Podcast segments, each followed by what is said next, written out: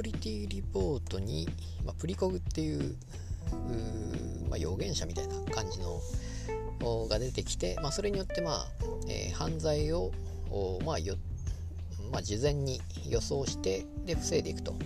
いう、まあ、世界観なわけですけども、うんとまあ、この前言った、えーと、フード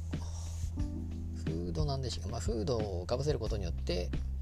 えーと、何を考えてるか分からなくするというようなこと。あの話でもまあそういう犯罪を犯罪というかまあ国家転覆を狙うのをまあ事前に予期して防ぐというような世界観、まあ、そういうのがまあフィリップ・ケリックの中でまあいろいろあるわけですけれども。でまあマイノリティリポートの場合でもそのプリコグが出てきてで他の話にもまあプリコグっていうのは出てくるわけなんですね。でその余地っていうのはあの、まあ、幅があるわけですね結局は。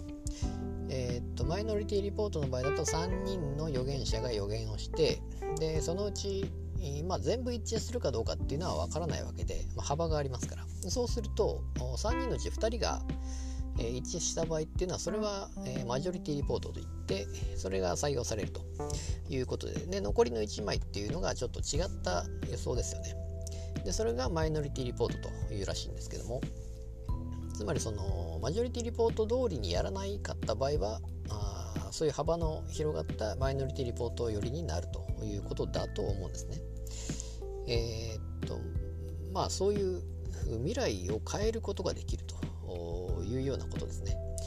例えばどこどこに行ったら事故に遭うから行かないようにするとかそうなった場合にはその予言は外れるわけですけどもその幅を持たせたマイノリティリポート側になると多分そういうことなんだろうなということで、まあ、そういうまあ、幅を持たせているという話ですが例えばそういうまあ、世界観というか、まあ、事前に予知して防ぐっていうパターン。でそのパターンっていうのは最近、まあ、私は見たアニメの中でも、まあ、サイコパスっていうのがありますがで映画化されていろいろ人気はあるわけですね。であれはシビラシステムっていうのに管理されていてで犯罪係数が分かって事前に防ぐと。もう犯罪係数高ければそこで捕まえてしまうっていうことですね。それによって事前に防ぐことができる。ただあの別に犯罪を犯してない人ですよね。その人を捕まえてしまうっていうのはどうなんだということであったりえもともと犯罪係数が高かったりする方何もしてないけどももう捕まってしまうと、えー、そこにやっぱり反感が芽生えて、えー、それでまたより犯罪係数が高まる。みたいなことなのかもしれないですし、まあ、ああいう世界観、うんまあ、事前に捕まえるっていう、まあ、今後そういう流れになるのかどうか。あ、まあ、例えば中国なんかでもそういう悪いことしたら点数が減ってってみたいな。そうするといろんなことができなくなるみたいな。ことっていうのは多分中国中国ではまあ、未だにあるのかどうかわからないですけど多分そういうのあるんでしょうしお金が借りられなくなるとか。いう話になるそうすると多分また犯罪犯罪ケースが上がるのかなっていうのがちょっとその、まあ、シビラシビラシステム的には多分そんな感じになるのかなと思うんですが、まあ、マイノリティレポートの場合だとただ幅が